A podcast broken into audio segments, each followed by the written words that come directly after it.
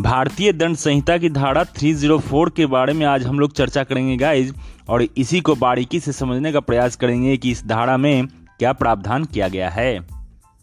इस धारा को हम लोग इस प्रकार समझने का प्रयास करेंगे गाइज़ कि क एक व्यक्ति है जो कि ख को अपने कार्य द्वारा क्षति पहुंचाता है, जो कि शारीरिक क्षति होता है, और उस शारीरिक क्षति के कारण क की मृत्यु हो जाती है।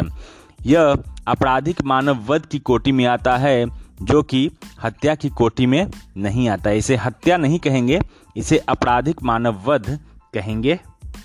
चूँकि क ने अपने कार्य द्वारा, अपने आपराधिक कार्य द्वारा ख को क्षति पहुंचाकर उसे मौत के घाट उतार दिया, इसी कारण से ये आपराधिक मानव वध की कोटि में आएगा।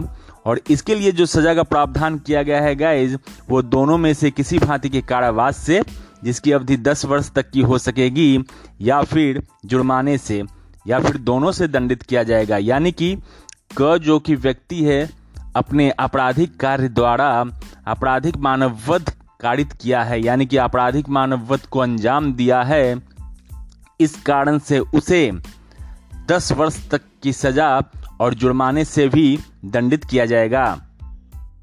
क अपने कार्य की प्रकृति को जानता था गाइज़ कि वो किस प्रकार का कार्य कर रहा है। और जिस प्रकार का वो कार्य कर रहा है, उससे ख की मृत्यु होना संभाव्य था। इस बात को वो भली भांति जानता था। इस कारण से भारतीय दंड संहिता की धारा 304 के अंतर्गत क को 10 वर्ष तक की कारावास और जुर्माने से भी दंडित किया जाएगा। इसी संदर्भ में हम लोग एक मामले को देखते हुए चलते हैं गाइज़ कि जहाँ एक अभियुक्त ने अपने बहन के विवाह को रोकने के लिए जिससे उसकी विवाह हो रही थी, उस व्यक्ति की मृत्यु कारित कर दी। उस अभियुक्त ने केवल एक बार ही उस पर किया था जिससे कि उसकी मृत्यु कारित हो गई। यानी कि उस अभियुक्त ने जिससे उसकी बहन की विवाह हो रही थी, उस पर केवल एक बार किया उससे उसकी मृत्यु हो गई। कोर्ट ने ये निर्धारित किया कि ये आपराधिक मानव वध है, जो कि हत्या की कोटि में नहीं आता है। 302 को हटाकर, आईपीसी की धारा 302 को हटाकर, आईपीसी की धारा 304 उस पर लागू कर दिया गया।